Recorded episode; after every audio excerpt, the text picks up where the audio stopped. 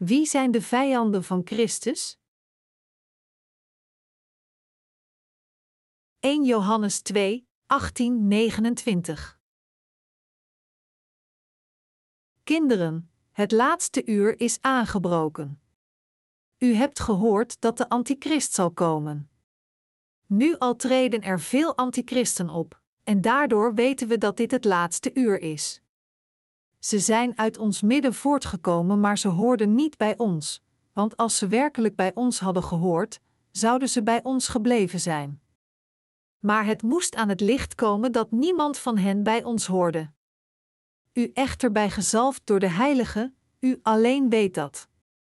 Ik schrijf u niet omdat u de waarheid niet zou kennen, maar juist omdat u die kent en omdat uit de waarheid nooit een leugen voortkomt. Bestaat er een grotere leugenaar dan iemand die ontkent dat Jezus de Christus is? De antichrist is ieder die de Vader en de Zoon niet erkent. Ieder die de Zoon niet erkent, heeft ook de Vader niet. Wie de Zoon erkent, heeft ook de Vader. Wat u zelf betreft, wat u vanaf het begin hebt gehoord, laat dat in u blijven. Als in u blijft wat u vanaf het begin hebt gehoord, zult u in de Zoon en in de Vader blijven. En dit is wat Hij ons heeft beloofd: het eeuwige leven. Dit wilde ik u schrijven over hen die proberen u te misleiden. Wat u zelf betreft, de zalving die u van Hem ontvangen hebt is blijvend, je hebt geen leraar nodig. Zijn zalving leert u alles naar waarheid, zonder bedrog. Blijf daarom in Hem, zoals Zijn zalving u geleerd heeft. Blijf dus in Hem, kinderen. Dan kunnen we vol vertrouwen zijn wanneer Hij verschijnt en hoeven we ons niet te schamen bij Zijn komst.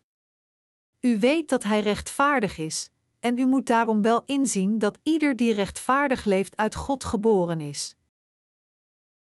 De apostel Johannes zei: Bestaat er een grotere leugenaar dan iemand die ontkent dat Jezus de Christus is?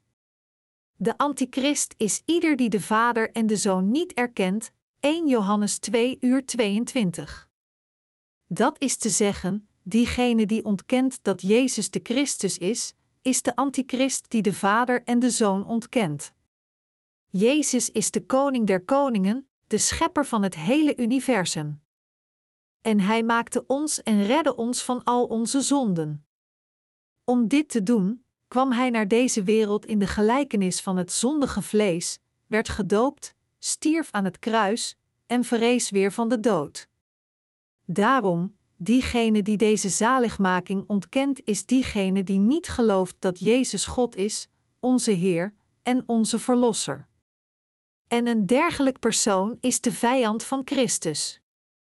Jezus is de koning der koningen, de schepper van het hele universum, de profeet en de hoge priester van de hemel. Diegene die niet gelooft in deze waarheid is de vijand van God. De apostel Johannes zei dat dergelijke mensen de kerk van God hadden verlaten. 1 Johannes 2 uur 19 zegt: Ze zijn uit ons midden voortgekomen, maar ze hoorden niet bij ons, want als ze werkelijk bij ons hadden gehoord, zouden ze bij ons gebleven zijn. Maar het moest aan het licht komen dat niemand van hen bij ons hoorde. In de dagen van Johannes waren er mensen die beleden te geloven, zij vertrokken in een groep vanuit Gods kerk. Johannes verklaarde dat zij waarschijnlijk zichtbaar werden door dit te doen, dat niemand van hen de mensen van God waren. Zij waren leugenaars en de vijanden van God, want zij geloofden niet dat Jezus de Christus was. Jezus is de Heer van alle scheppingen, de profeet, de hoge priester en de verlosser die ons bevrijd heeft van al onze zonden door het evangelie van het water en de geest. Diegenen die niet geloofden in deze waarheid verlieten op een dag de heiligen.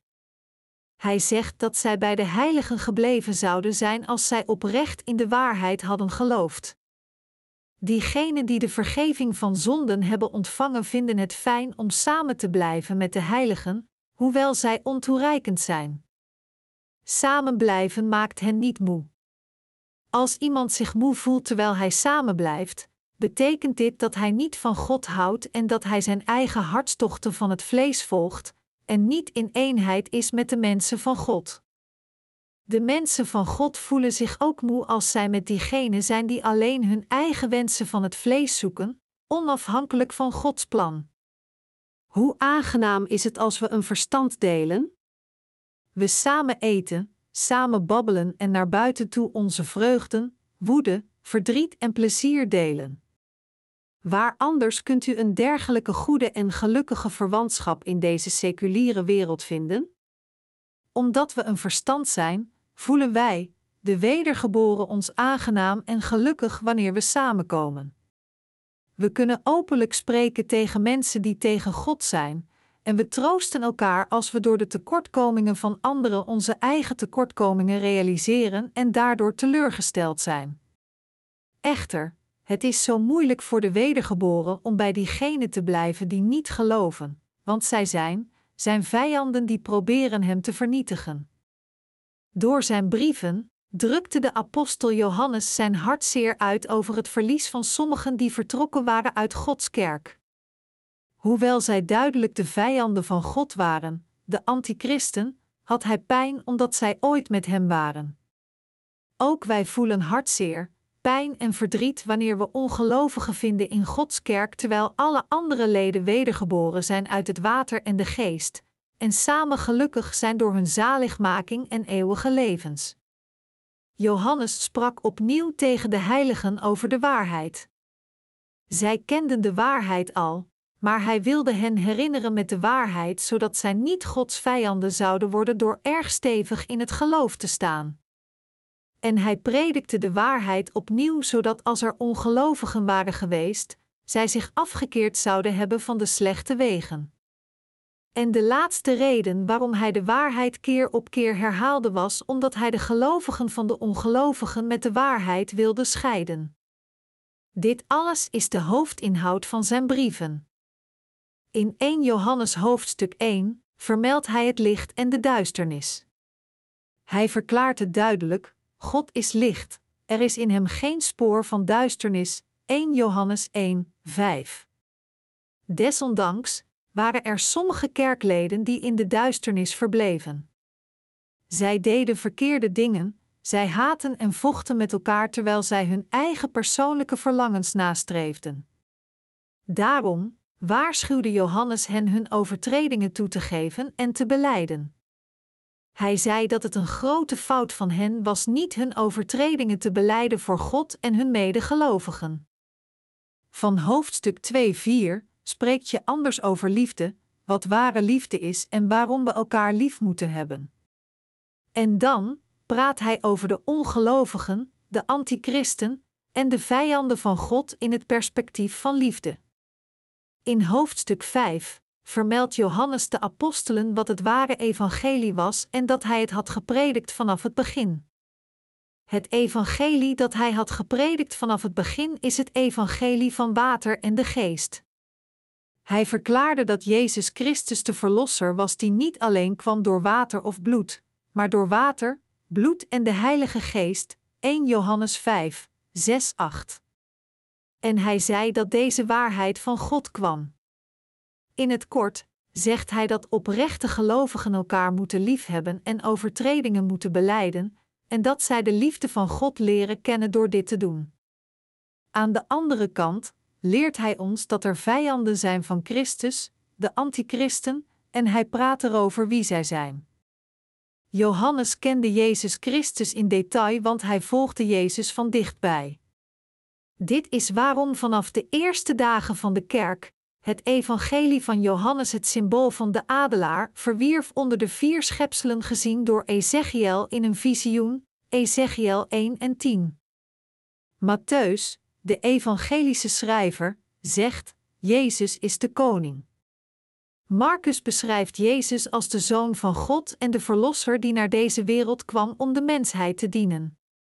De evangelische schrijver Lucas legt de nadruk op de menselijkheid van Jezus. Jezus, hoewel hij de liefdadige God is, kwam naar deze aarde als de mensenzoon. Hij verlichtte alle mensen door te sympathiseren met onze zwakheden. Aan de andere kant wordt het evangelie volgens Johannes het evangelie van de adelaar genoemd omdat het een scherpe beschrijving en een hoog geestelijk niveau van Gods wil toont. Door zijn evangelie en de brieven beschreef Johannes het evangelie van het water en de geest in detail, legde de zonde in een sterk argument uit en liet ons duidelijk het verschil tussen de kinderen van God en die van de duivel zien. De apostel Johannes zei: Bestaat er een grotere leugenaar dan iemand die ontkent dat Jezus de Christus is? De antichrist is ieder die de Vader en de Zoon niet erkent. Ieder die de Zoon niet erkent, heeft ook de Vader niet. Wie de Zoon erkent, heeft ook de Vader. 1 Johannes 2, 22, 23. Hij zei: Wie ontkent dat Jezus de Christus is, is Gods vijand en de antichrist. Hij zei verder: Ieder die de zoon niet erkent, heeft ook de vader niet. Wie de zoon erkent, heeft ook de vader. Wat u zelf betreft, wat u vanaf het begin hebt gehoord, laat dat in hem blijven.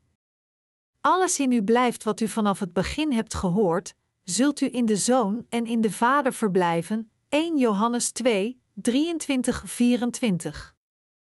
Er verrezen zoveel ketterse groepen in de vroege kerk van het christendom die de groepen van antichristen waren, de vijanden van God. Dit bewijst dat er veel dienaren van Satan zelfs in de kerk van het apostolische tijdperk waren. Dit is waarom de apostelen Johannes in de geschriftpassage van vandaag waarschuwt dat hij die ontkent dat Jezus de Christus is, de antichrist is. Paulus de apostel geeft ook aan dat er schijnbroeders waren die stiekem de kerk binnenkwamen, Galaten 2, 4. Zij werden de antichristen en de vijanden van God, want zij geloofden niet in het evangelie van het water en de geest. Daarom waarschuwden de dienaren van God in de vroege kerk de heiligen voor hen op te passen. De gelovigen in het evangelie van het water en de geest zijn een familie. Wat moeten we geloven om een familie met God te worden? We moeten weten en geloven dat Jezus Christus is gekomen door het evangelie van haar water en de geest. Voor ons om niet van God en de mens te houden is de grootste zonde. De Bijbel zegt dat de liefde van velen zal verkillen in de laatste dagen. Dit betekent dat er tijden zullen zijn dat we nauwelijks stand kunnen houden om te leven door de hardheid van menselijke relaties. Hoe dan ook, er is het geschenk van Gods genade in Zijn liefde, welke ons bevrijdt van al onze zonden en ons nieuwe levens geeft. En Hij heeft ons de rechtvaardigheid gegeven, Zijn kerk, en staat toe dat wij onder Zijn geestelijke zegeningen leven. Gods genade en de waarheid verblijven in het evangelie van het water en de geest. Wij zijn een familie geworden met God en de wedergeboren heiligen. En we houden meer van de zwakkeren in Gods kerk. Hoe zit het met de interesse van de ouders voor hun kinderen? Zorgen zij niet meer voor de zwakkere kinderen dan voor de gezondere kinderen? De gezonde kinderen groeien vanzelf goed, maar de zwakkeren moeten verzorgd worden. Eveneens, predikanten en werkers van God zorgen ook voor de zwakkere leden meer als God de Vader doet. Bovendien zijn we niet alleen ongerust over onze broeders en zusters in Christus, maar ook over diegenen die nog niet zijn gered, want wij hebben de liefde van het Evangelie dat ons gered heeft van al de zonden van de wereld. We zijn van hen gaan houden, want Jezus heeft ons zijn liefde in onze harten gegeven. Wij zijn de mensen die houden van de waarheid en moeten een leven van liefde in Christus leven. Wie zijn de vijanden van Jezus Christus? Het zijn diegenen die God ontkennen en de werken die Hij heeft gedaan. Kinderen, het laatste uur is aangebroken. U hebt gehoord dat de antichrist zal komen. Nu al treden er veel antichristen op, en daardoor weten we dat dit het laatste uur is. Ze zijn uit ons midden voortgekomen, maar ze hoorden niet bij ons, want als ze werkelijk bij ons hadden gehoord, zouden ze bij ons gebleven zijn. Maar het moest aan het licht komen dat niemand van hen bij ons hoorde. U echter bent gezalfd door de Heilige, u alle weet dat. Ik schrijf u niet omdat u de waarheid niet zou kennen, maar juist omdat u die kent en omdat uit de waarheid nooit een leugen voortkomt. 1 Johannes 2, 18, 21. Johannes de Apostel praat nu tegen de familie van God die hetzelfde geloof hebben, hen kleine kinderen, jonge mannen of vaders noemend. Gods kerk, waar de wedergeboren mensen van God leven, is de familie van God en zijn koninkrijk. De Heer waarschuwt ons dat vele antichristen in deze wereld zijn gekomen. Zij zijn de vijanden van Christus en geloven niet dat Jezus de Zoon van God is. Johannes de Apostel benadrukt dat zij niet tot de waarheid behoorden en dat zij uiteindelijk de kerk verlieten omdat zij niet geloofden dat Jezus de Zoon van God was. Zij verlieten Gods kerk zonder geloof te hebben in het evangelie van het water en de geest, en daarom waren zij niet vanaf het begin bij God. We kunnen niet samenleven met mensen die een ander geloof hebben dan dat van ons. Wat als we met een vreemde moeten samenleven? Kunnen we hem onvoorwaardelijk vertrouwen? We zouden ons nerveus voelen totdat we oprecht vertrouwen in hem hebben. Eveneens kunnen we niet houden van Gods vijanden die tegen de liefde van Christus staan. Hoewel de Heer ons verteld heeft onze vijanden lief te hebben, is dit niet het geval. Antichristen zijn de vijanden ook voor ons, de heiligen. Zij vervolgen en negeren de gelovigen in het evangelie van het water en de geest. Wij de heiligen hopen oprecht dat zij zullen verblijven in Gods liefde en met ons zullen samenleven in hetzelfde geloof. Maar, totdat zij terugkeren naar Gods liefde en geloven in het evangelie van water en de geest, de waarheid van zaligmaking, zijn ze niets meer dan de vijanden van God en van ons. Dit is waarom we hen moeten afwijzen. Diegenen die de liefde van God hebben ontvangen, zijn onze familie waar we van houden. We moeten in gedachten houden dat we een familie zijn in het evangelie van het water en de geest. Wie zijn de vijanden van Jezus Christus? Wie weigert de liefde van God? Hij is diegene die niet Jezus als zijn Heer God erkent. Jezus Christus heeft alle gelovigen gered van al hun zonden door te worden gedoopt en zijn bloed te vergieten. Dit is de liefde van Christus. Maar daar zijn de vijanden die zijn onvoorwaardelijke liefde durven te negeren. Zij zijn de mensen die niet geloven in het evangelie van het water en de geest, en zijn de vijanden voor de gelovigen in Jezus Christus.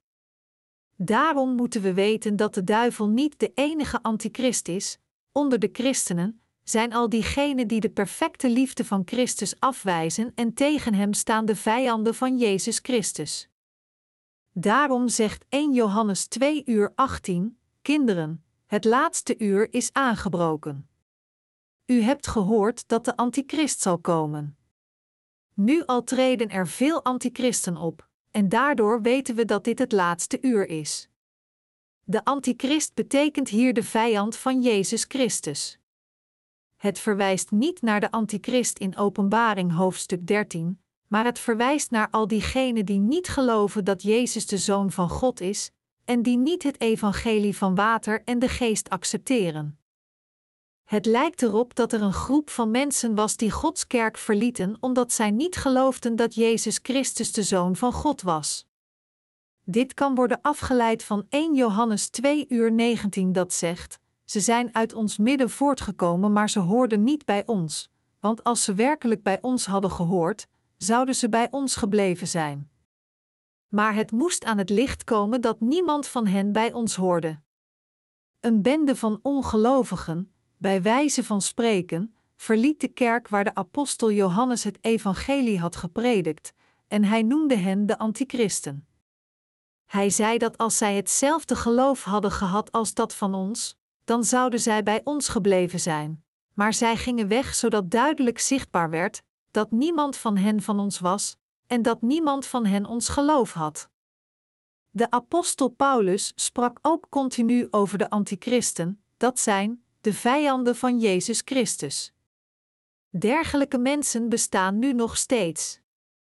Wat zou de noodzaak zijn geweest Gods kerk te verlaten als zij hetzelfde geloof hadden als dat van Johannes de Apostel? Zo ja, dan zouden zij niet de kerk van God hebben verlaten. Maar het was om het feit duidelijk te maken dat zij niet hetzelfde geloof deelden met Johannes. In dit tijdperk, mensen die geloven in het evangelie van water de geest hoeven niet Gods kerk te verlaten. Als er sommigen zijn die zijn kerk hebben verlaten, is het gewoon om duidelijk te maken dat hun geloof anders is dan ons geloof dat gelooft in het evangelie van water en geest. Diegenen die liegen tegen God zijn diegenen die niet geloven in de waarheid. Wie zijn de leugenaars voor God? Zij zijn diegenen die niet geloven in Jezus als hun is ware verlosser.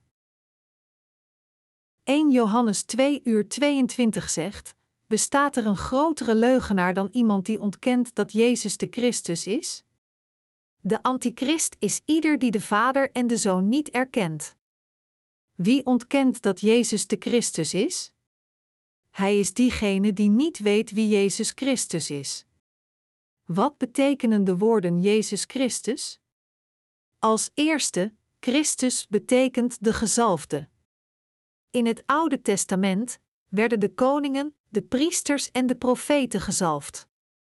Daarom betekent dit dat Jezus de Verlosser is die alle drie de plichten heeft. Jezus is God, de Koning der Koningen en de Heer der Heerscharen. Hij is de Verlosser en de hoge priester van de hemel die al onze zonden heeft uitgewist met zijn doopsel en zijn bloedvergieten aan het kruis. Hij is de profeet die ons alles heeft geleerd, het begin tot het eind van zijn wil.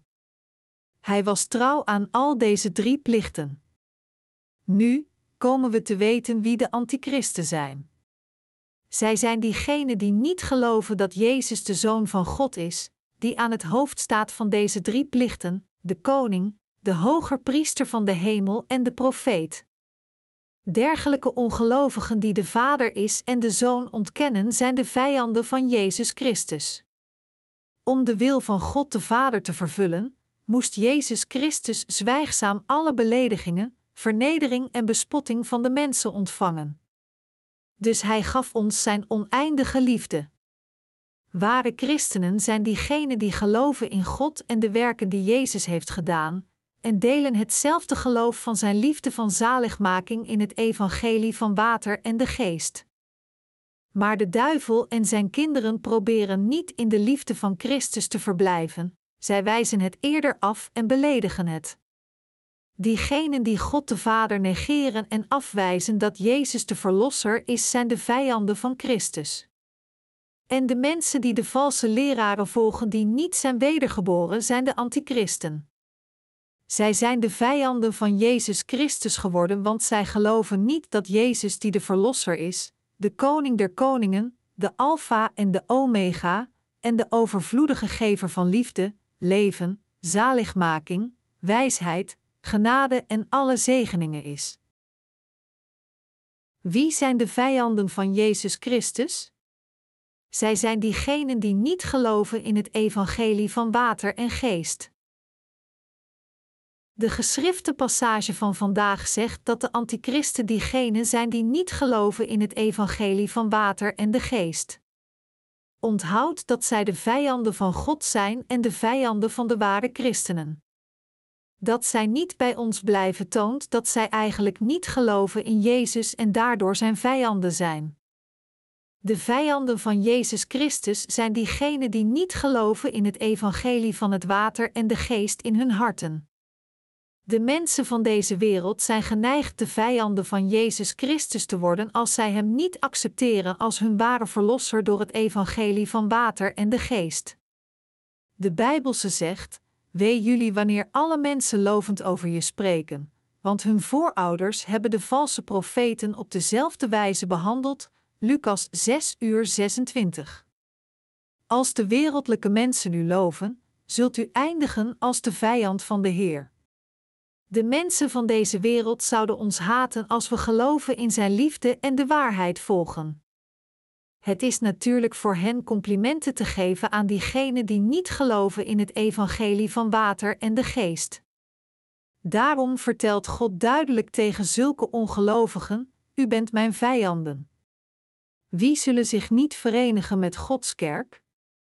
Het zijn diegenen die niet geloven in het God gegeven evangelie van het water en de geest. In dit huidige tijdperk zijn er mensen die Gods kerk hebben verlaten. Zij kunnen hun keuze met verschillende redenen rechtvaardigen, maar de waarheid is dat er alleen maar een reden is als zij de kerk van God verlaten, het lichaam van Christus. En het is omdat zij niet geloven in het evangelie van het water en de geest, de waarheid van zaligmaking die de Heer ons gegeven heeft. Diegenen die weten dat zij in zijn geworden in Gods familie door te geloven in het ware evangelie kunnen Jezus Christus nooit verraden. Natuurlijk, zij zullen soms met elkaar ruzie maken, maar niemand van hen stormt Gods kerk uit. Het is vanwege hun geloofsproblemen dat zij stilletjes uit Gods kerk vertrekken. Het is niet omdat ze zwak zijn. Eerder, omdat zij zo sterk zijn in hun eigen wil of gedachtes dat zij niet geloven in het evangelie van het water en de geest, en er tegenstaan. We zien dat de zwakkere en meer ontoereikende heiligen in Gods kerk meer op Jezus Christus en zijn kerk vertrouwen. Zoals kinderen op hun ouders vertrouwen, vertrouwen de kinderen van God op zijn kerk. Het is omdat zij niet geloven in het evangelie van het water en de geest dat de ongelovigen Gods kerk verlaten. Hoe staat het met hun zielen? Hun zielen voelen zich oncomfortabel terwijl zij in Gods kerk verblijven, want zij hebben zonde in hun harten, hoewel zij beleiden te geloven in Jezus. Dus komen zij tot de conclusie dat: dit is niet mijn plaats en niet mijn huis. Deze mensen zijn niet mijn familie. Mijn geloof is zeer verschillend van dat van diegenen die geloven in het evangelie van het water en de geest. Ik ga liever naar een plaats waar mensen mijn geloof goedkeuren. Het is zeer moeilijk hier te blijven. Dit is hoe zij de wereld intrekken weg van de kerk van de Heer door niet hun eigen gedachten over te geven aan zijn woord. Zij vertrekken uiteindelijk uit Gods kerk door niet te geloven in het evangelie van het water en de geest waar de Bijbel over spreekt. Onze Heer, de profeet, heeft ons al het ware evangelie voor onze zaligmaking geleerd. Maar zij zijn niet gered geworden van al is hun zonden omdat zij niet erin geloven en het evangelie van water en de geest niet volgen zoals het is. Deze vijanden van God wijzen de liefde van Christus af en rennen uiteindelijk weg van Gods kerk omdat zij niet proberen Zijn liefde in hun harten te houden, omdat zij niet het woord van zaligmaking toegeven en omdat ze niet geloven dat Jezus de Verlosser is. De enige reden voor hen zich af te scheiden van Gods kerk is dat ze niet geloven in het evangelie van water en de geest. Zij, dient te gevolgen, degraderen zichzelf tot de dienaren van staten, ten gevolge van hun eigen geloven die gebouwd zijn op hun eigen gedachtes. Zij konden niet anders dan zich van Gods kerk af te scheiden, omdat zij de vijanden van God zijn. Er is geen andere reden dan dit. Zij werden ongelukkige mensen die niet anders konden dan tegen God en zijn heiligen te staan toen zij zijn kerk verlieten. We kunnen niet de namen en gezichten van onze familieleden vergeten, ongeacht hoe lang we ze niet hebben gezien. In Korea zijn tweede grote volksfeesten waarbij alle familieleden samenkomen in het ouderlijk huis van de familie. Dus gedurende deze tijden is het natuurlijk dat alle Koreanen ernaar streven terug te keren naar hun ouderlijke huizen door de overweldigende verkeersopstoppingen over het hele land. Waarom doen zij dit? Ze missen elkaar omdat zij van elkaar houden in naam van de familie. Er zijn nog steeds zoveel uiteengedreven families in Korea ten gevolge van de Koreaanse oorlog 1950-1953. Een halve eeuw is gepasseerd, maar ze geven de hoop niet op dat zij hun verdreven familieleden terug zullen zien. Zij verlangen zeer naar hun families en geboortesteden. Er wordt gezegd: bloed is dikker dan water. Dit alles is omdat zij een familie zijn. Niemand van de wedergeboren kan alleen leven. Zij moeten hun geestelijke families op een dag ontmoeten en de God gegeven vreugde met elkaar delen. Daarom, als iemand zijn familie uit eigen beweging verlaat, dan betekent dit dat hij hen niet meer als zijn familie beschouwt. En diegenen die in Gods kerk blijven, moeten weten dat de reden waarom dergelijke mensen niet anders konden dan zich van zijn kerk af te scheiden, is omdat zij de liefde van Christus afwijzen. Wie zijn de vijanden van Jezus Christus? Het zijn diegenen die niet geloven dat Jezus Christus de Zoon van God is. Nu houdt Johannes de Apostel zich in detail met de vijanden van Christus bezig. Wie zijn de vijanden van Jezus Christus? Hij antwoordt: Het zijn diegenen die niet geloven dat Jezus Christus de Zoon van God is. Zij zijn de antichristen en de vijanden van Jezus. Hij zei, met andere woorden, als iemand gelooft dat Jezus de Zoon van God is, gelooft hij ook in de Vader die hem stuurde. Maar als hij dit niet gelooft, gelooft hij niet in God de Vader, want hij gelooft niet in de Zoon. Daarom, een dergelijk persoon is een leugenaar en een antichrist. Er staat geschreven dat veel antichristen zullen opstaan in de laatste dagen, en dit is gebeurd in christelijke gemeenschappen vanaf de vroegste kerk in het hedendaagse christendom. U kunt denken: hoe durft u te zeggen dat onder de christenen diegenen zijn die niet geloven dat Jezus de Zoon van God is? Iedere christen gelooft dit. Maar jammer genoeg is dit niet het geval. We zien dat het christelijke geloof van de westerse Europese landen reeds begint af te brokkelen. Zij zijn de landen waar het christendom zijn hoogtepunt had tijdens de laatste vier, vijf eeuwen. Waarom stortte het geloof van de westerse christenen in? Als we hun huidige geloof onderzoeken, zullen we ontdekken dat velen van hen niet geloven dat Jezus de Zoon van God is. Zij kunnen niet geheel het woord van God geloven omdat zij niet geloven in deze fundamentele waarheid. Ook in de vroeger kerk waren er velen die niet geloofden dat Jezus de Zoon van God was. Gelooft u dat Hij de Zoon van God is? Voor de gelovigen is het makkelijker te geloven dan te ademen. Maar voor een wantrouwend persoon, niets kan hem doen geloven. Zo'n persoon wordt de vijand van Christus ten gevolge van zijn ongeloof en verlaat uiteindelijk de kerk van God. Wie creëerde het universum en deze wereld? Dat deed Jezus Christus. Samen met de Vader en de Heilige Geest, hij schiep het universum met zijn machtig woord. In ieder land zijn erg christelijke gezintes of sectes die niet geloven in Jezus als de Zoon van God. Hun leden beleiden hun christelijkheid in het openbaar, hoewel zij feitelijk niet geloven dat Jezus God zelf is en de Zoon van God. Zij beweren: Jezus is niet God, maar een menselijk wezen. Hij is slechts een zoon van God, maar niet de schepper. Hij is een menselijk wezen net als ons. Zij negeren zijn goddelijkheid compleet. Zij zeggen dat God alleen een persoon is die Jehovah wordt genoemd, en er is geen andere God zoals de Zoon of iets anders. Wat voor een wild idee is dit? Zij moeten onwetend zijn over het woord Jehovah. Jehovah betekent ik ben wie ik ben. God identificeerde zichzelf als diegene die bestaat door zichzelf, en daarom, is hij niet diegene die gemaakt is door een ander wezen. Diegenen die niet geloven in Jezus als de Zoon van God zijn diegenen die niet geloven in God, de Vader van Jezus Christus. God de Vader zei: Dit is mijn geliefde Zoon, in hem vind ik vreugde. Matthäus 3 uur 17. Daarom, als iemand toegeeft dat Jezus God is, betekent dit dat hij de Vader ook toegeeft. Aan de andere kant, als iemand niet gelooft in de zoon, betekent dit dat hij ook de vader ontkent. Maar jammer genoeg, verrezen er een hoop valse christenen die dit soort van raar geloof hebben. Daarom begon Johannes de Apostel in detail uit te leggen wie de antichristen waren. Laat ons ook nadenken over dit: geloven we echt dat Jezus Christus de Zoon van God is?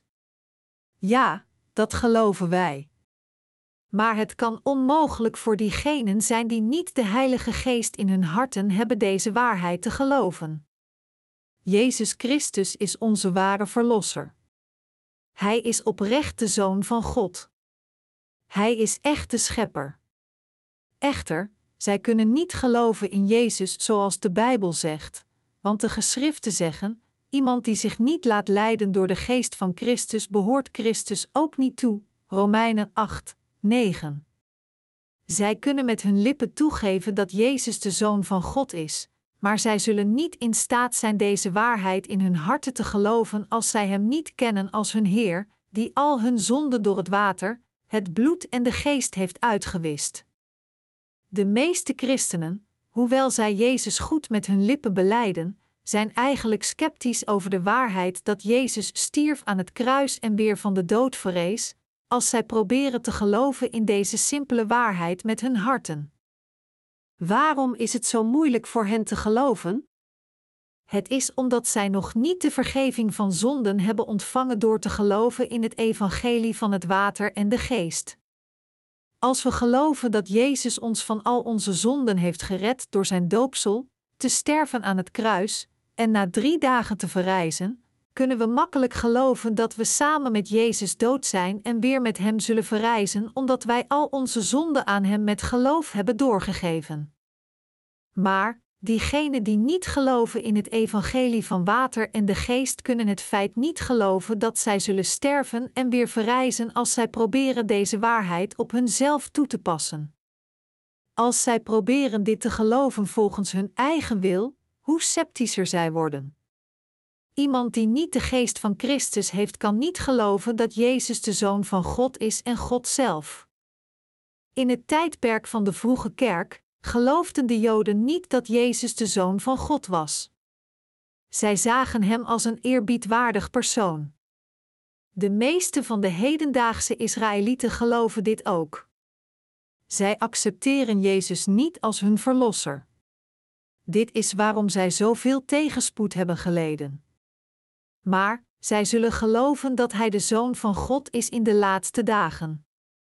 Zij zullen geloven dat Jezus de enige Verlosser is die hen zal beschermen en leiden na de hemel, als de Antichrist komt en Israël vernietigt. Dan zullen zij toegeven dat Jezus de Zoon van God is, God zelf, de Verlosser en de Messias die komen zou. In de kerk waar Johannes de Apostel predikte, waren er mensen die niet hetzelfde geloof hadden als hij. Zij verlieten uiteindelijk Gods kerk. Johannes legde uit dat zij dit deden om duidelijk te maken dat zij niet hetzelfde geloof met hun deelden. Daarom waarschuwde hij zijn medeheiligen op te passen voor de antichristen, dat is, de vijanden van God en hun geloof. 1 Johannes 2 uur 20 zegt: U echter bent gezalfd door de Heilige, u alle weet dat.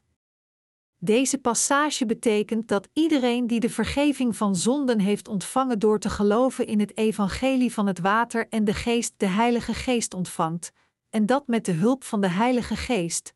Hij weet alle dingen, dat Jezus de Zoon van God is en God zelf, dat zijn Vader ook onze Vader is, en dat Hij onze Verlosser en Heer werd door naar deze wereld te komen, zijn doopsel te ontvangen om al onze zonden op zich te nemen, zijn bloed te vergieten tot de dood aan het kruis, en weer van de dood te verrijzen. Nu zijn u en ik gezalfd in onze harten. Christus betekent de gezalfde, en nu zijn we ware christenen die gezalfd zijn met de Heilige Geest. Wij, de wedergeboren christenen, hebben de vergeving van zonden ontvangen. Dient de gevolgen, ontvingen we de inwoning van de Heilige Geest door te geloven in het evangelie van water en de geest, net zoals Jezus werd gezalfd door de Heilige Geest.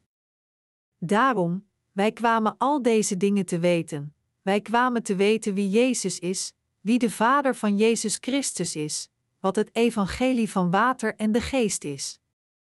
Wij kunnen nu het ware evangelie onderscheiden van de valse evangelies. Wat was het doel van de apostel Johannes om zijn eerste brief te schrijven?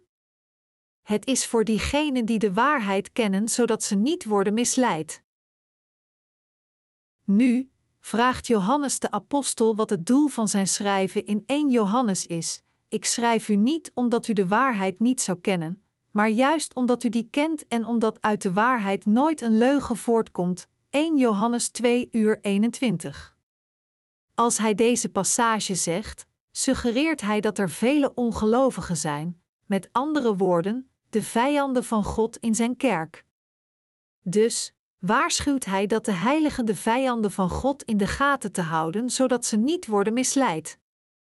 Kortom, het hoofdthema van 1 Johannes is voor de ware heiligen niet te worden misleid door de antichristen die stilletjes in Gods kerk kwamen en verblijven onder de wedergeboren om hen te misleiden. We moeten niet de vijanden van Christus worden. Hoe kunnen we voorkomen dat wij zijn vijanden worden?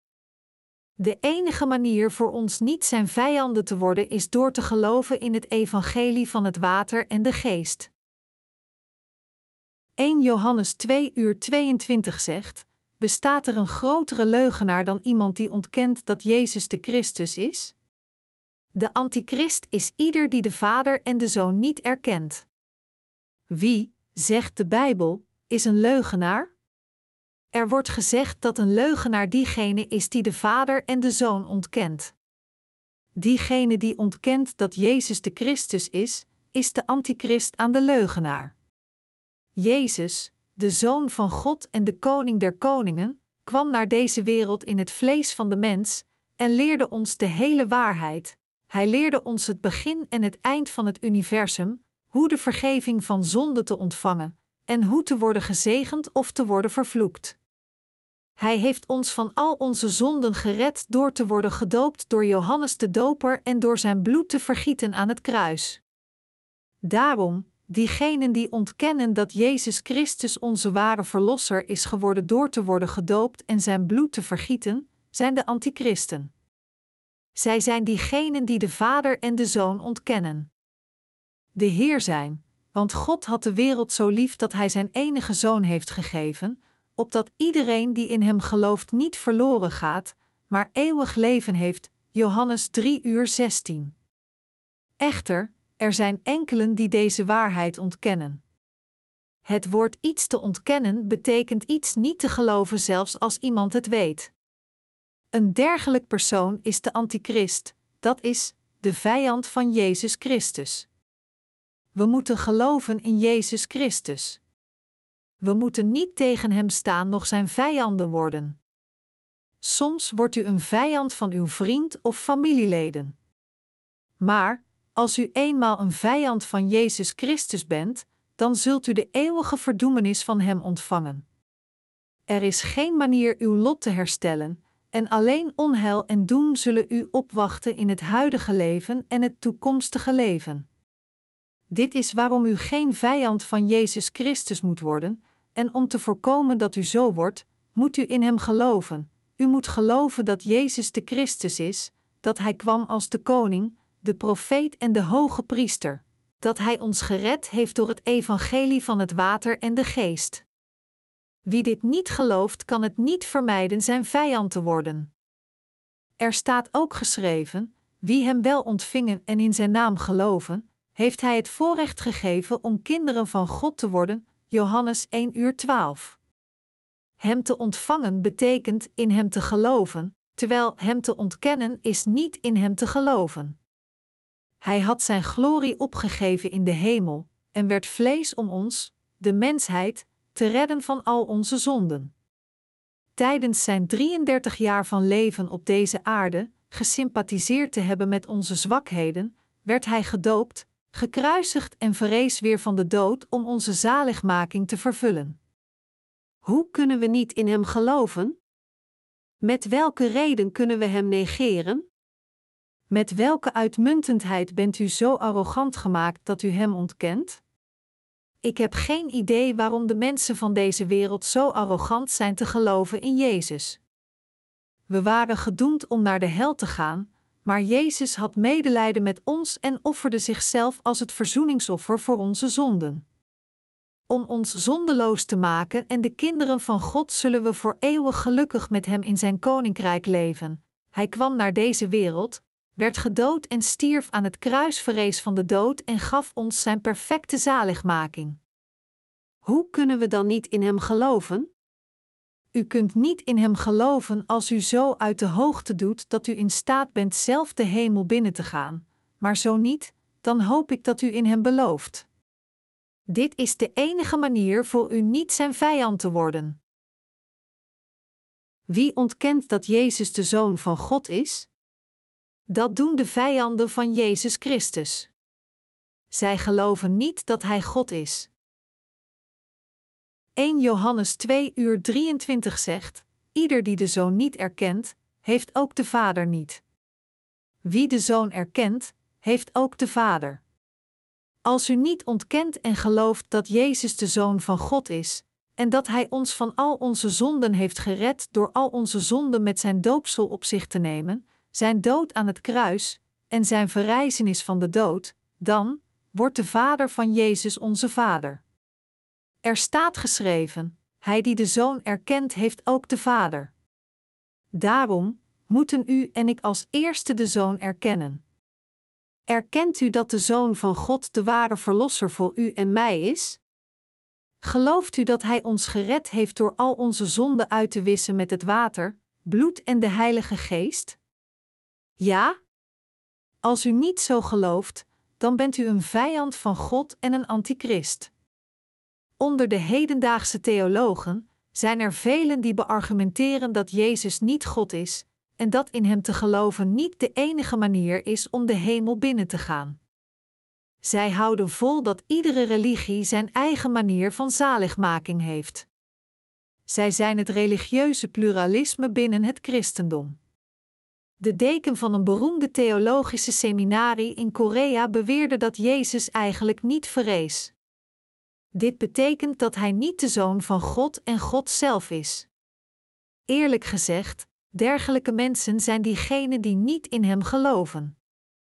Zij denken dat Jezus gewoon een revolutionair was. Eigenlijk zijn er veel theologen die denken over Jezus als een respectabele revolutionair of als een eervolle filosoof. Zij zijn diegenen die Jezus Christus publiekelijk ontkennen. Daarom, zegt Johannes de Apostel in het Heilige Geschrift, wij weten echt de waarheid. Als er mensen zijn die niet geloven in de Zoon van God, dan zijn zij de antichristen en Gods vijanden die ook de Vader ontkennen.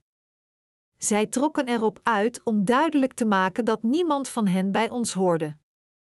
Omdat wij de waarheid kennen, kunnen we een goede les leren door dergelijke incidenten, en we moeten niet misleid worden hun geloof te delen. We moeten weten dat wij ook de antichristen kunnen worden als we niet geloven in Jezus als de Zoon van God. Johannes de Apostel verklaarde later: Want ieder die uit God geboren is, overwint de wereld. En de overwinning op de wereld hebben wij behaald met ons geloof. Wie anders kan de wereld overwinnen dan hij die gelooft dat Jezus de Zoon van God is? Hij, Jezus Christus, is gekomen door water en bloed, niet door het water alleen, maar door het water en het bloed, en de geest getuigt ervan, omdat de geest de waarheid is. 1 Johannes 5, 4, 6. Daarom, als we niet geloven in het evangelie van het water en de geest, met andere woorden, zullen we de vijanden van God worden. Welk evangelie hebben de apostelen vanaf het allereerste begin gehoord? Het is het evangelie dat kwam door het water, het bloed en de geest. Johannes zei: Wat u zelf betreft, wat u vanaf het begin hebt gehoord, laat dat in u blijven. Als in u blijft wat u vanaf het begin hebt gehoord, zult u in de Zoon en in de Vader blijven. 1 Johannes 2, 24. Wat hebben we dan vanaf het begin gehoord? Om het juiste antwoord te krijgen, moeten we de passage van 1 Johannes hoofdstuk 5 als eerste onderzoeken. 1 Johannes 5, 4, 8. Want ieder die uit God geboren is, overwint de wereld. En de overwinning op de wereld hebben wij behaald met ons geloof. Wie anders kan de wereld overwinnen dan hij die gelooft dat Jezus de Zoon van God is? Hij, Jezus Christus, is gekomen door water en bloed, niet door het water alleen, maar door het water en bloed. En de geest getuigt ervan, omdat de geest de waarheid is. Er zijn dus drie getuigen: de geest, het water en het bloed, en het getuigenis van deze drie is eensluidend. Er staat geschreven: wie anders kan de wereld overwinnen dan hij die gelooft dat Jezus de Zoon van God is? Deze passage betekent dat als Jezus niet oprecht de Zoon van God is, alles dat Hij gedaan had voor ons op deze wereld zou voor niets zijn geweest, dat Hij werd gedoopt, werd gekruisigd en weer van de dood verrees wordt nul, en heeft niets met ons van doen. Echter, het ware woord van God zegt dat God de Vader de wereld zo lief had dat Hij zijn enige geboren zoon gaf om ons van al onze zonden te redden. Hij zorgde dat zijn zoon werd gedoopt, gekruisigd en verrees ten einde de zonde van de wereld uit te wissen. Want zo heeft Hij ons van de vernietiging bevrijd en ons het eeuwige leven gegeven. Daarom moeten we geloven dat Jezus de Zoon van God is. Jezus is niet de Vader God. Er is de Vader voor Jezus. Jezus is de Zoon van God, maar Hij is de Schepper. Hij is de Schepper God in zijn bekwaamheid en status. Echter, Hij verliet zijn glorierijke aanzien, kwam naar deze wereld in het vlees van de mens en redde ons met het water, het bloed en de Heilige Geest. Hij, Jezus Christus, is gekomen door water en bloed. Jezus Christus heeft ons gered door te komen met water en bloed. Hoe kwam de Zoon van God naar zich naar u en mij? Hij kwam door water en bloed. Wat betekent het dan hij kwam door water, bloed en de geest? Dit betekent dat Jezus Christus, de Zoon van God, werd geboren in deze wereld in het vlees van de mens, het doopsel van Johannes de Doper ontving om alle zonden van de wereld op zijn lichaam te nemen en de mensheid te redden van alle zonden door te sterven aan het kruis. Dit is de zaligmaking die Jezus ons gegeven heeft door te komen door het water en het bloed. Mijn mede-christenen, hoe kwam Jezus naar ons? Hij kwam door het water, het bloed en de geest. Dus, de Bijbel zegt, niet door het water alleen, maar door het water en het bloed. En de geest getuigt ervan, omdat de geest de waarheid is. Er zijn dus drie getuigen: de geest, het water en het bloed, en het getuigenis van deze drie is eensluidend. Waar draagt de Heilige Geest getuigenis van? Hij draagt getuigenis van de waarheid dat Jezus kwam door water en bloed om ons van al onze zonden te redden. Waar dragen het water, het bloed en de geest getuigenis van met eensluidendheid? De drie dragen getuigenis van de waarheid dat wij gered zijn geworden door Jezus' doopsel en zijn dood aan het kruis. Als we geloof hebben in het evangelie van water en de geest, met andere woorden, als we geloven in de Zoon van God die kwam door water en bloed, zijn we bezegeld met het juiste geloof in onze harten door de Heilige Geest. God de Vader stuurt het geschenk van de Heilige Geest aan diegenen die de vergeving van zonden hebben ontvangen door te geloven in Jezus, die kwam door water en bloed, als onze Verlosser. Daarom staat er geschreven: er zijn dus drie getuigen: de Geest, het water en het bloed, en het getuigenis van deze drie is eensluidend. Wat is het bewijs dat getuigenis draagt van onze zaligmaking?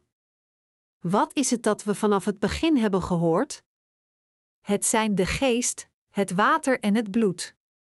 Als we geloven in Jezus die kwam door water en bloed, kunnen we in Hem geloven als de Zoon van God en onze perfecte Verlosser. Als we geloven dat Jezus werd gedoopt, stierf aan het kruis, en van de dood vrees om ons alle van onze zonden te redden, dan laat de Heilige Geest samen met God de Vader ons weten dat we het juiste geloof in onze harten hebben. God de Vader geeft het geschenk van de Heilige Geest als we de vergeving van zonden ontvangen door geloof. Dit is de zalving van de Heilige Geest. Wij zijn degenen die gezalfd zijn geworden door de Heilige Geest, en daarom zijn we Gods kinderen geworden. Wat was het evangelie dat de apostelen aan ons doorgaven? Het was het evangelie van het water en de geest waar wij nu in geloven. Wat u zelf betreft, wat u vanaf het begin hebt gehoord, laat dat in u blijven.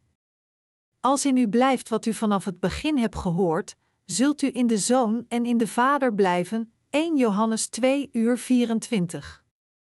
Wat is het dat we vanaf het begin hebben gehoord? Het is Jezus Christus die kwam door water, het bloed en de Heilige Geest. De apostel Johannes getuigt dat onze zaligmaking vervuld is geworden door het water, het bloed en de geest. Dit is het evangelie dat de apostel Johannes vanaf het begin predikte. Wat betekent het doopsel dat Jezus van Johannes ontving? Het betekent dat Jezus al de zonde van de wereld voor eens en altijd op zijn lichaam nam. De apostel Petrus zei ook: En dat water is een voorafbeelding van het water van de doop, waardoor u nu wordt gered. De doop was niet het vuil van uw lichaam, het is een vraag aan God om een zuiver geweten. Hierom kunt u vragen dankzij de opstanding van Jezus Christus, 1 Petrus 3 uur 21. Hierdoor kunnen we bevestigen dat het oorspronkelijke evangelie dat de apostelen predikten vanaf het begin het evangelie van het water en de geest is. Het is het evangelie van Jezus doopsel en zijn bloed aan het kruis. Als we dit geloven, zullen we het geschenk van de Heilige Geest ontvangen. In Handelingen 2 uur 38 zei de apostel Petrus: Keer u af van uw huidige leven en laat u dopen onder aanroeping van Jezus Christus om vergeving te krijgen voor uw zonden. Dan zal de Heilige Geest u geschonken worden.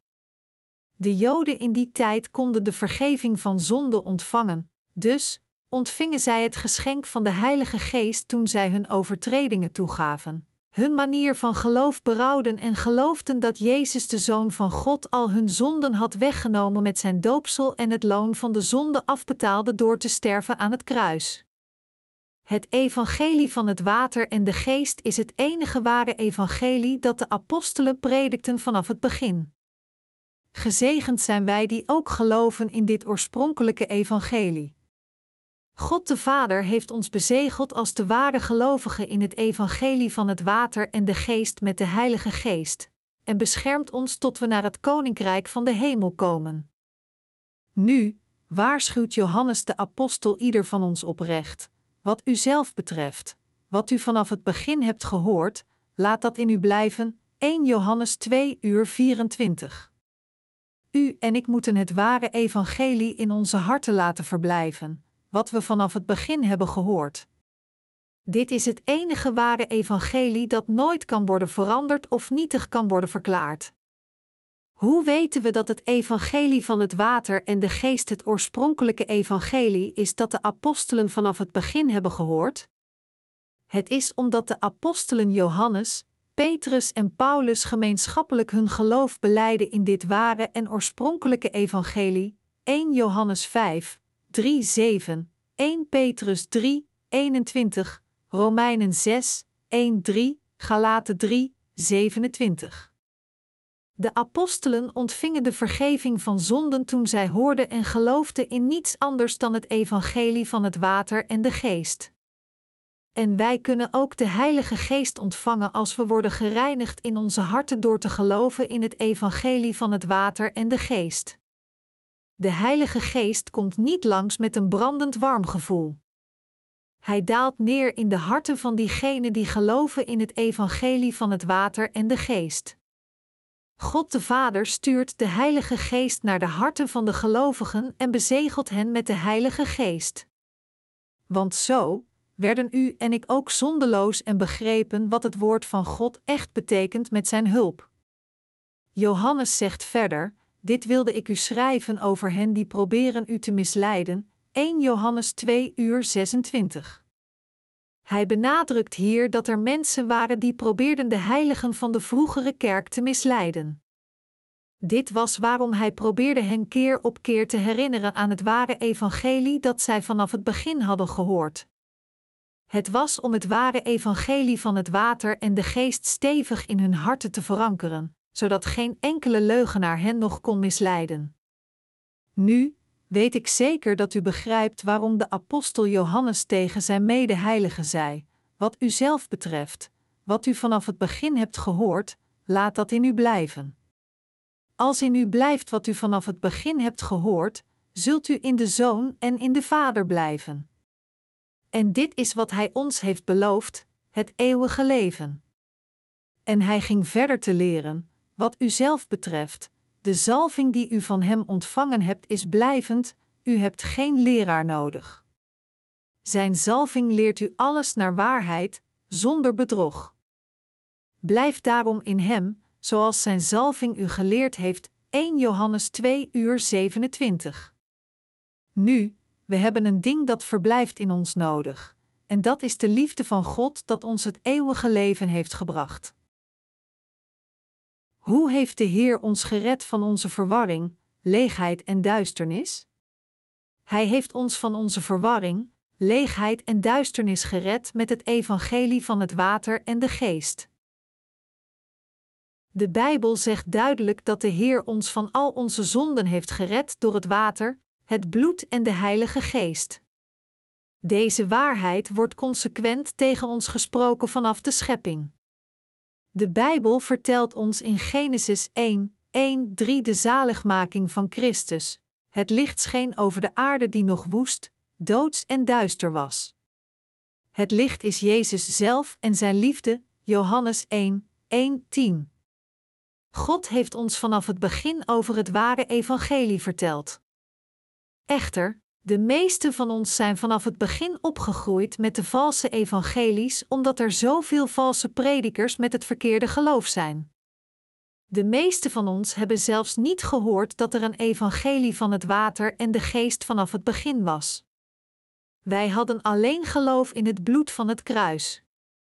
Maar, eerlijk gezegd, een dergelijk geloof kan niet onze harten reinigen van al onze zonden. Kortom, de meeste van ons hadden een misleidend geloof en wisten niet hoe Jezus al onze zonden had uitgewist met het water, het bloed en de Heilige Geest. We moeten dergelijke valse evangelies niet in onze harten houden. Beste mede-christenen, de passage wat u vanaf het begin hebt gehoord, laat dat in u blijven, betekent niet dat u de valse evangelies die dat u vanaf het begin hebt gehoord moet houden. De enige manier dat u nieuw leven kunt krijgen en kunt verblijven in God de Vader is door te verblijven in het evangelie van het water de geest.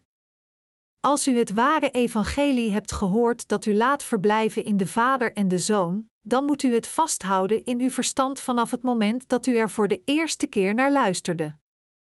We zijn in staat te verblijven in Christus liefde vanaf het moment dat we oprecht waren wedergeboren uit het water en de geest.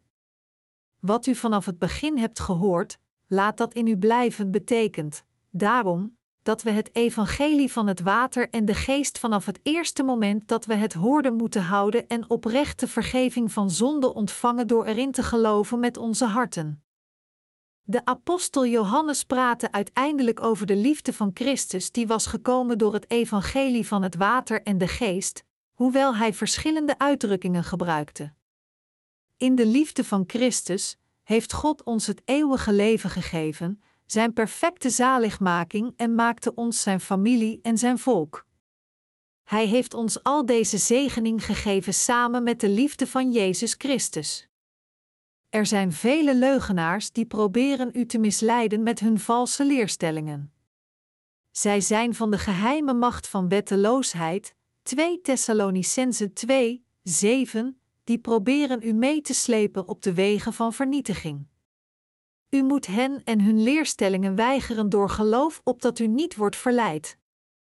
Als we oprecht verblijven in de liefde van Christus door geloof te hebben in het evangelie van het water en de geest, dan kunnen we allerlei soorten van leugens in deze wereld afwijzen. We kunnen de leugens van de waarheid onderscheiden, wat goed en fout is, als we hen onderzoeken vanuit het perspectief van Christus, liefde die is gekomen door het evangelie van het water en de geest. Echter, we kunnen niet tussen de waarheid en de leugens onderscheiden met onze eigen wil of gedachten afgezien van de liefde van Jezus Christus. Als de liefde van God niet in onze harten verblijft, kunnen we niet op onze eigen gedachten vertrouwen, en de leugens van de waarheid herkennen. In de liefde van Christus bevinden zich de waarheid, de zaligmaking, het eeuwige leven en alle andere zegeningen van de hemel. Waar misleiden de bedriegers de mensen mee? Zij misleiden de mensen met de valse evangelies, die niet de waarheid zijn. Johannes de Apostel zegt: Dit wilde ik u schrijven over hen die proberen u te misleiden. 1 Johannes 2 uur 26. De bedriegers prediken de valse evangelies behalve het ware evangelie van water en de geest. Eigenlijk hebben de valse evangelies die zijn prediken niets te maken met het evangelie. Zij verdedigen hun veronderstellingen op hun eigen manier. Zij hebben hun eigen logica ontwikkeld met hun gedachten zonder de wil van God en de liefde van Christus. Echter, diegenen die verblijven in de liefde van Christus dringen niet op hun eigen rechtvaardigheid aan, maar prediken de liefde voor God en verspreiden Gods woord van waarheid.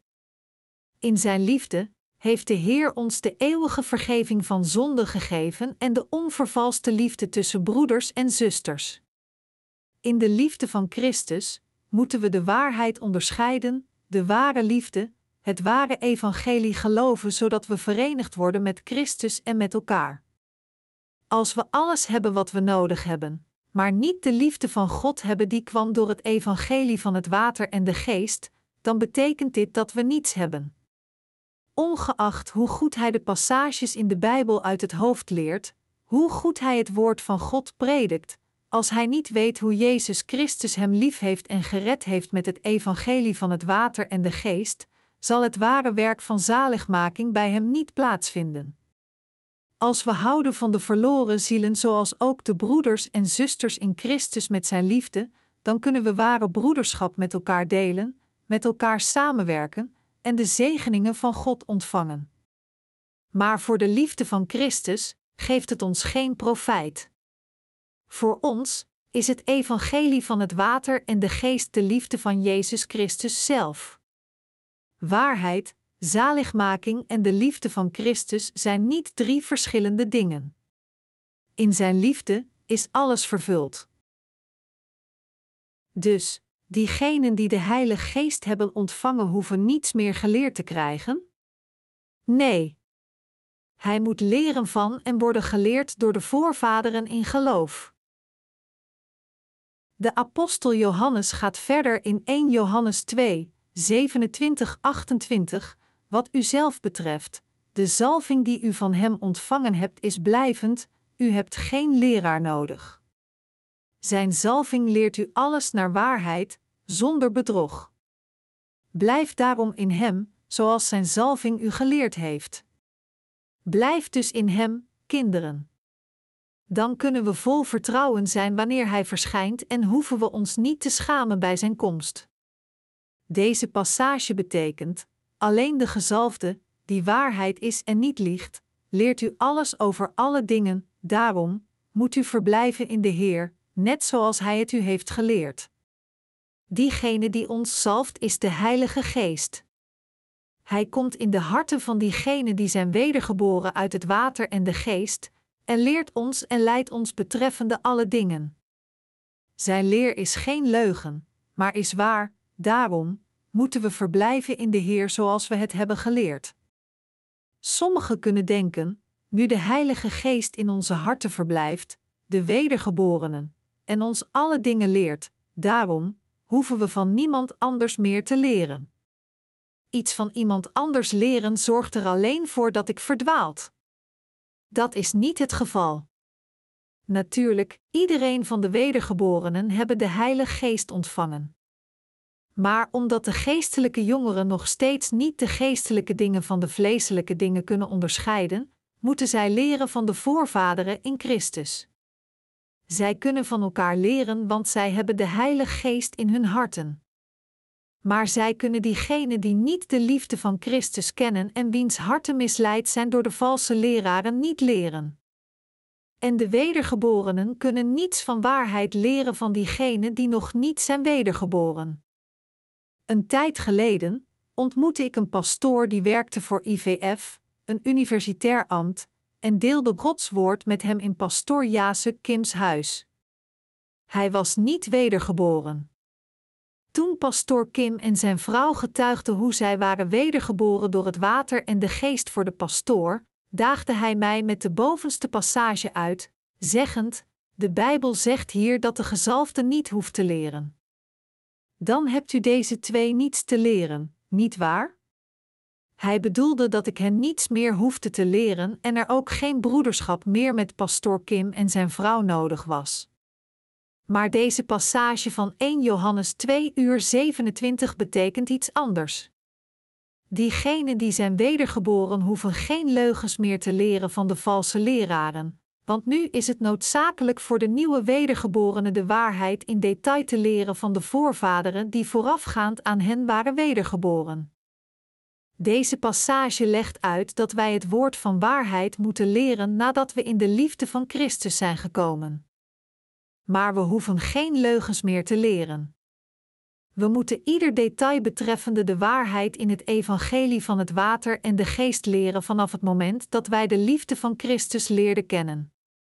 Maar we hebben niets te leren van de bedriegers die de liefde van Christus niet kennen. Met andere woorden, de wedergeborenen hebben niets te leren van diegenen die niet zijn wedergeboren, en deze zondaars hebben de rechtvaardigen die de Heilige Geest hebben ontvangen niets te leren. Sommige narcisten, die niet zijn wedergeboren, realiseren zich zelfs niet waarom zij iemand niets kunnen leren en spreken alleen maar slecht over ons, zeggend: Wat een onzin! Er is geen onderwijsprogramma, geen faculteit. Wat leren ze en wat studeren ze op een plaats waar zij nog niet eens de geschiedenis van het christendom leren? Ik kan deze mensen vastberaden en moedig vertellen dat de reden waarom wij niet dergelijke onzin over de zogenaamde grote figuren in het christendom, zoals Calvin, Luther, Matthew Henry, Darby of Spurgeon leren, is omdat hun leerstellingen en doctrines uiterst betekeningloos zijn en vervuld zijn met leugens. Alleen het woord van waarheid dat ons leidt naar het wedergeboren zijn is het waard om te leren en er les in te geven. We moeten het leren. Het niet te leren is het plegen van een grote zonde voor God. Dit is waarom ik nooit dergelijke onzin van deze wereld aan de wedergeboren heb geleerd. Ik open de Bijbel en deel het woord van God dat ons leidt naar het wedergeboren zijn, ons bevrijdt van al onze zonden en ons zalft met de Heilige Geest. Waar verblijft de Heilige Geest? Hij verblijft in de harten van diegenen die concreet de vergeving van zonden hebben ontvangen. De Heilige Geest van God woont in de harten van diegenen die de vergeving van zonden hebben ontvangen. Hij werkt alleen binnen het woord van God. Hij werkt ook in het geloof van diegenen die de liefde van Christus uitdragen, dat is, diegenen die Gods zaligmaking getuigen geopenbaard in de liefde van Christus. Wonend in onze harten, helpt Hij ons het woord van God te begrijpen als we er naar luisteren, en moedigt ons aan het woord aan andere zielen te prediken. Hij wil dat wij de wil van God geheel en correct begrepen. De Heilige Geest leert ons het woord van waarheid geschreven in de Bijbel en zorgt ervoor dat wij het begrijpen.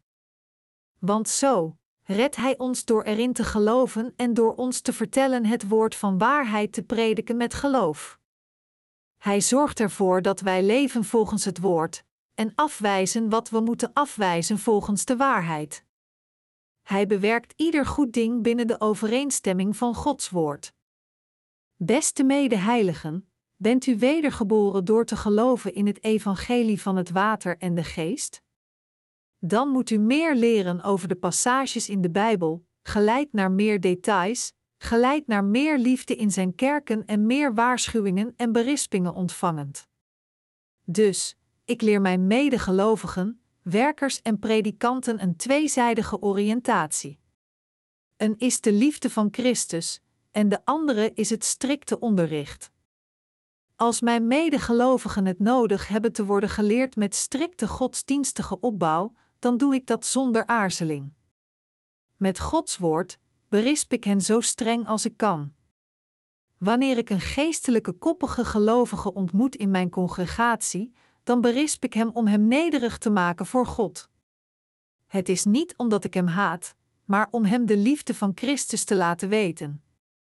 Ik kan behoorlijk streng zijn tegen dergelijke leerlingen omdat mijn zuivering gebaseerd is op de liefde van Christus. Daarom, als we onze leerlingen moeten tuchtigen en hen de waarheid moeten laten weten, dan moeten wij de leiders deze tweevoudige tuchtiging toepassen. Als mijn leerlingen doodmoe zijn en willen stoppen met hun levens van geloof, dan bekijk ik hen niet met een strenge blik. In dergelijke gevallen voel ik met hen mee en zeg sorry tegen hen, hoewel ik niets met hun situaties of zwakheden heb te maken. Ik troost hun klachten en moeilijkheden ten einde hen weer stevig in de liefde van Christus te laten staan, om zo sterk en licht verder te gaan terwijl we worden aangemoedigd door de liefde van Christus. Ik kan dit niet doen met mijn eigen gevoel of wil, maar met de kracht van Zijn geliefde die ons leidt en leert te leven met Zijn woord. Heeft Hij zichzelf niet geofferd om ons te redden omdat Hij zoveel van ons hield? Wij geloven nu dat Hij Zijn liefde aan ons toonde door ervoor te zorgen dat wij ons kunnen verzoenen met God de Vader, dat Hij werd gedoopt en plaatsvervangend stierf aan het kruis om ons Zijn liefde te laten weten en eeuwige dank te geven aan God. Daarom, soms aanschouwen de leiders hun aanhangers met een vriendelijke blik, en soms met een strenge zuivering voor de zielen, omdat de leiders geloven dat dit het hart van Christus en Zijn liefde is, en door dit te doen, kunnen wij, de wedergeborenen, ons met Zijn wil verenigen. De apostel Johannes weet dat de Heilige Geest in de harten van de heiligen en de dienaren van God verblijft. Daarom zegt hij dat ze geleerd moeten krijgen over de wereldlijke mensen, want de Heilige Geest leert ons alle dingen betreffende de waarheid. En de Heilige Geest is eerlijk en liegt niet. Hij draagt getuigenis van ons correct geloof als we geloven in het woord van God zoals het is.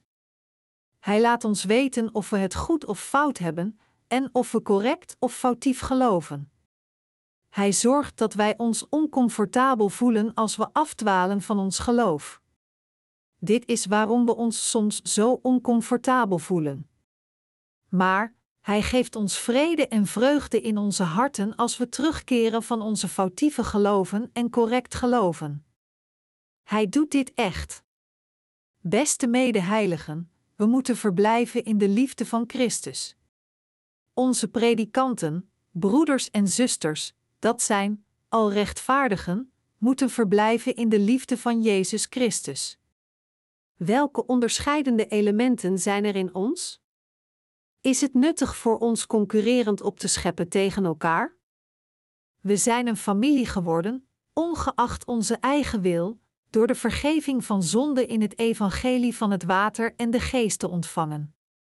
En deze nieuwe familie verwantschap van geloof is mooier dan enige andere verwantschap in deze wereld.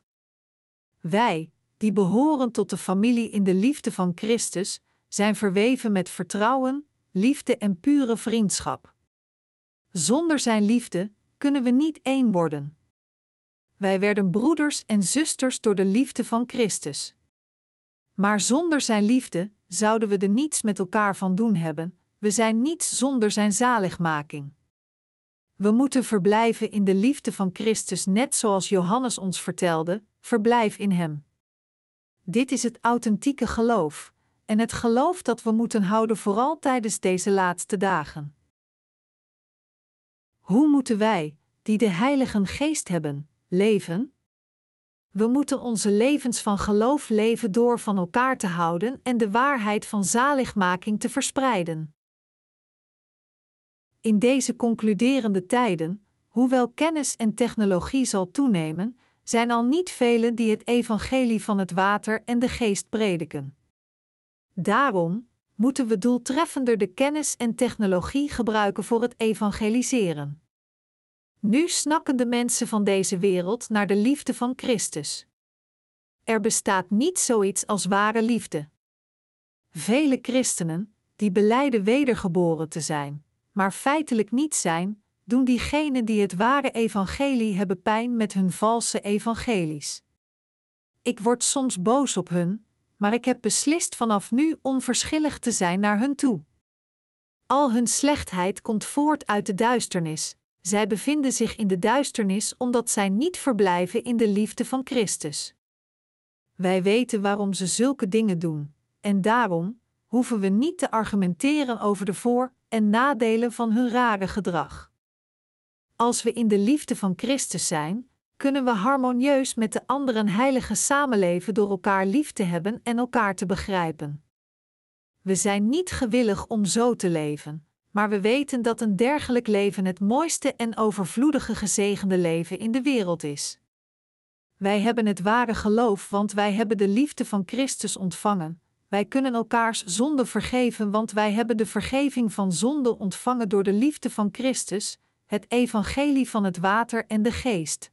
En we kunnen het waardevolste en vrijgevige leven dat het ware evangelie predikt leven en zorgen voor andere zielen.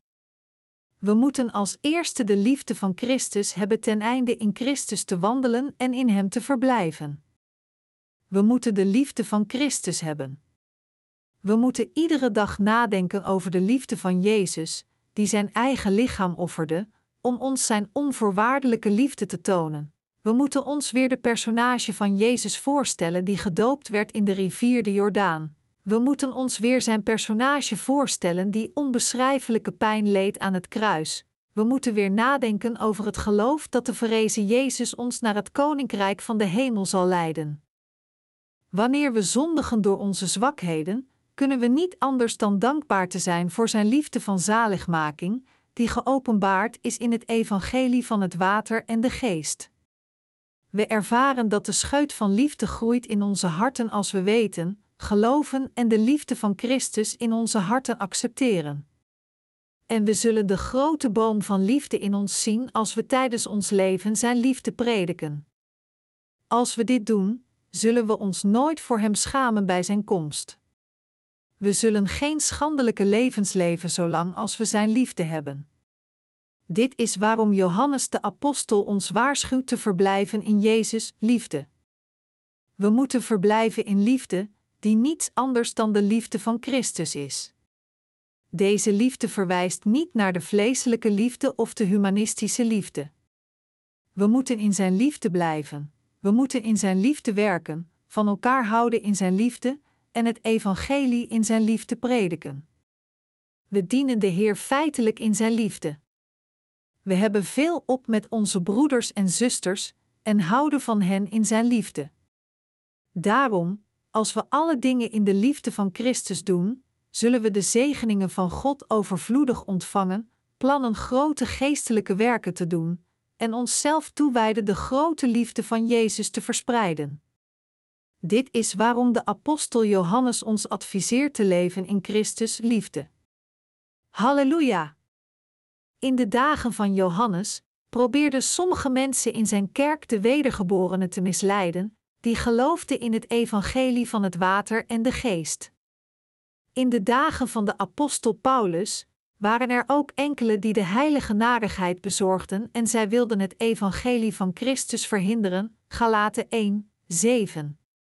Zij maakten en predikten de andere evangelies, die zeggen: we moeten gebeden van berouw bidden wanneer we zondigen, onszelf met dergelijke gebeden reinigen, en daarom moeten we onszelf heiligen door het vuil van onze levens onmiddellijk kwijt te raken.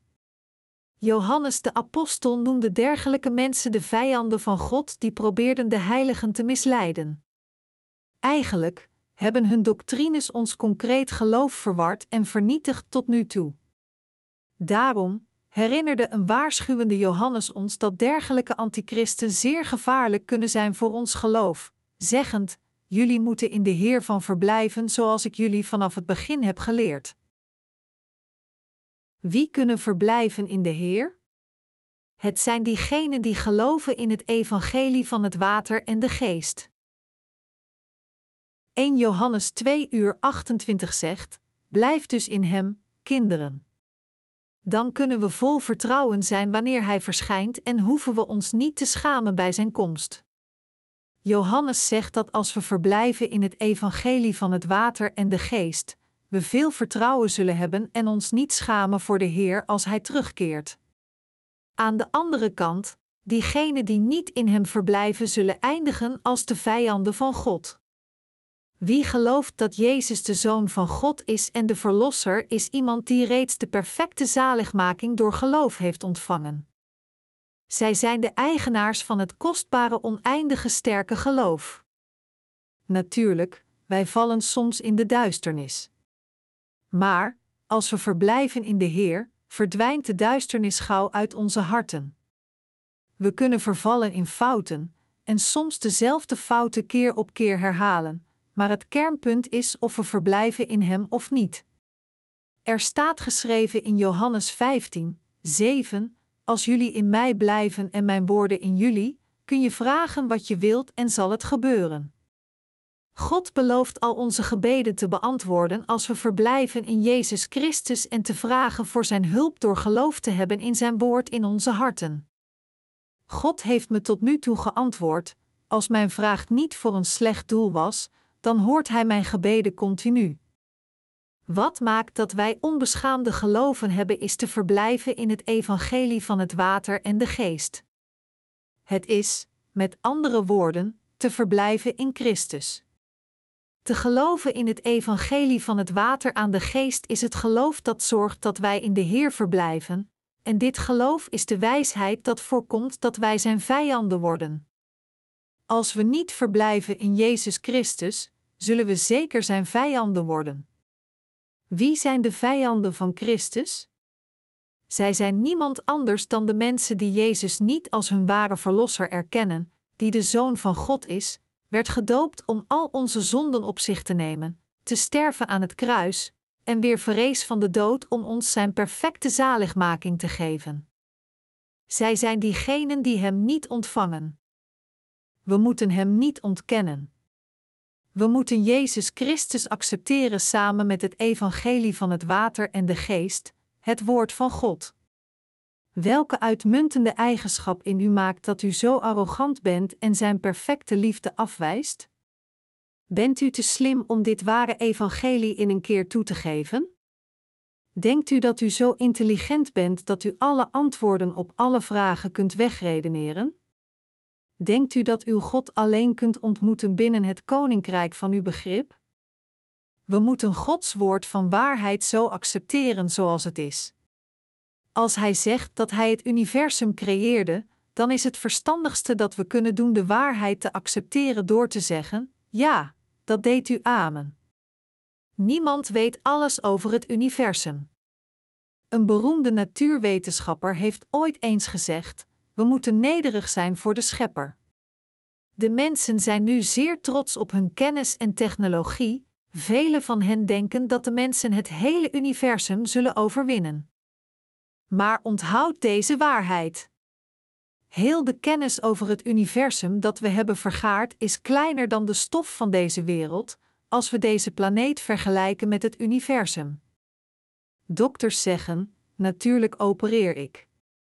Maar ik ben niet de ware operateur in het leven van een patiënt. Hij die ons het leven of de dood geeft is God. Dus zelfs een paar niet-christelijke dokters zijn bekend om te bidden voor zij een fatale operatie uitvoeren bij de patiënten: God, help deze patiënt weer te leven. Zelfs een atheïst zegt hetzelfde als hij ligt op een operatietafel: Alsjeblieft, God, red mij van de dood. Ik zal vanaf nu in u geloven, als u dat doet. Wij de schepsels moeten de Schepper zoeken, die bestaat vanaf het begin. De Schepper is Jezus Christus. En Hij zegt dat Hij ons bezocht en ons van al onze zonden heeft gereinigd. Welke reden hebt u om Zijn liefde te ontkennen? We moeten niet tegen God staan, bewerend slim te zijn voor Hem. We moeten eerder geloven in Zijn woord en onze ontoereikendheid toegeven. Weet u hoeveel dienaren van God moesten sterven voor de Bijbel zodat u er een kon hebben? Jezus zei: Ik stuur jullie erop uit om een oogst binnen te halen waarvoor je geen moeite hebt hoeven doen, dat hebben anderen gedaan en jullie maken hun werk af. Johannes 4 uur 38. Nu oogsten wij de vruchten van hun werken. In het bijzonder heeft Jezus Christus extreem voor onze zaligmaking gewerkt.